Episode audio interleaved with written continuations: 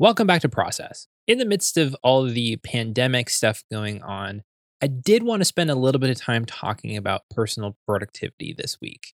When we're working on projects, when we're working on things that we don't always see the endpoint on, things can get a little lost. And actions can be confusing and plans can go by the wayside. And there are ways to combat that. So that's why this week we're talking about the power of the next action. Next actions are a concept that I didn't quite understand the power of when I first started off with getting things done.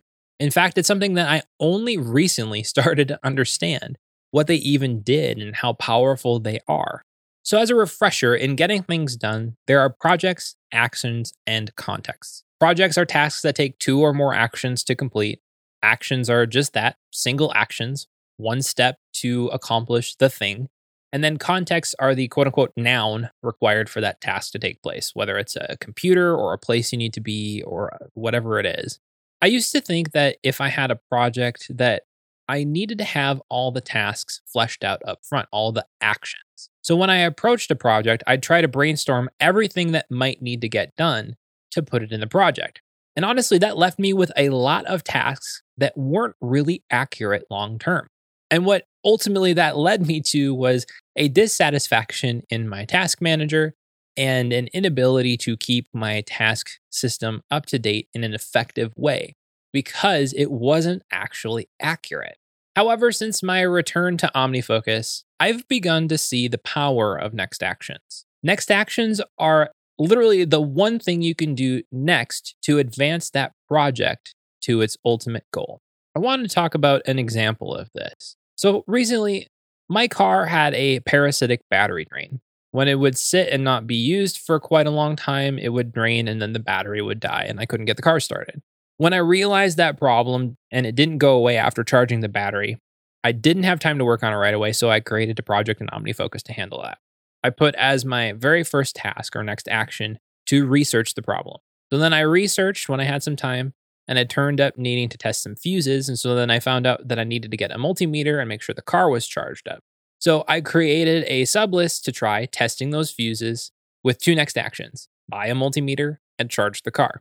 Because those were the things I knew I needed to do in next order to test those fuses out and to try to fix the problem of the parasitic drain on my car. So I went and bought the multimeter, I charged the car up, and I did the fuse testing. And I ultimately found the fuse causing the drain and was able to remove it. And now I'm just waiting to see if that's what stops the drain on my car. So in this example, the next actions were really very step by step oriented. I would do one thing, check it off my list, and that would result in another set of next actions. Then I would complete those things, and now it results in another set of next actions. It's really just a process journey driven way to get from where you are now to where you need to be to get to that goal, to that endpoint, to complete that project. Since I've started to figure out what next actions are, I've been applying this concept to every project I have in my plate that I'm committed to. And it's really been very helpful. I feel a lot less stress about my project management system and task management in general when having embraced the concept of next actions compared to just trying to throw everything I can think of in my task manager. I'm still being pretty adamant about what goes in OmniFocus. If I'm committed to it, it's in there. And if I'm not, it goes in my project incubation system. But it's really the next action that has given me the foundation that I need to keep my productivity system moving forward in a healthy way for me. So, in addition to next actions and projects, you can have checklists, which are fleshed out action lists for processes you already know exactly what needs to happen to complete them. Those are all technically next actions too. But the real power I find, as we've been talking about today, is in next actions on project where you don't know the whole process to get to the outcome. In the broad picture of things, I think in addition to learning how to capture effectively, I think learning the importance of next actions and applying them to your system is a critical concept of getting things done to learn.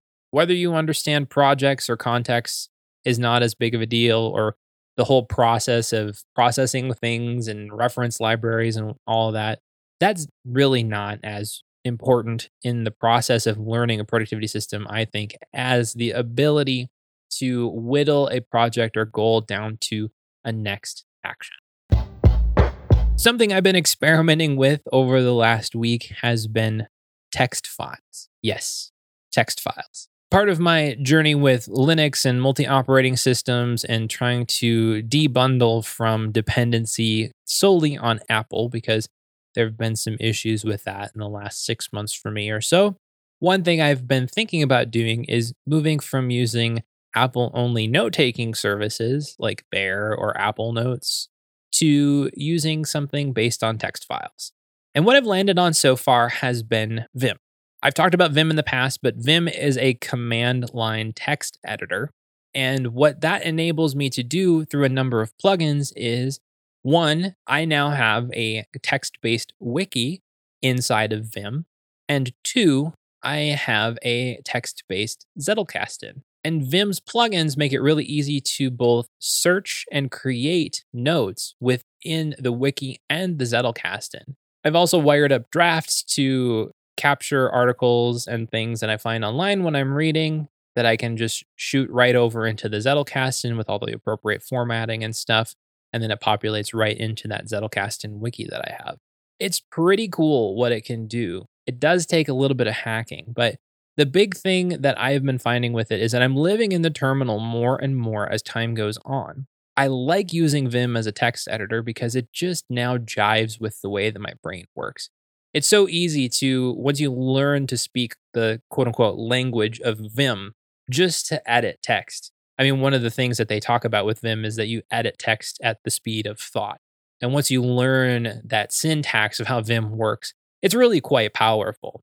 Now, I don't want this to turn into a, you know, you should get into the command line type debate. You should use Vim. I'm I'm really not into that.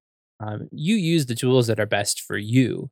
But one thing I did want to talk about with this is make sure that if you're taking notes for long term you, for you 10 years down the road, for your kids, for your grandkids, because let's be honest, some of the things that we write down are pertinent for us now.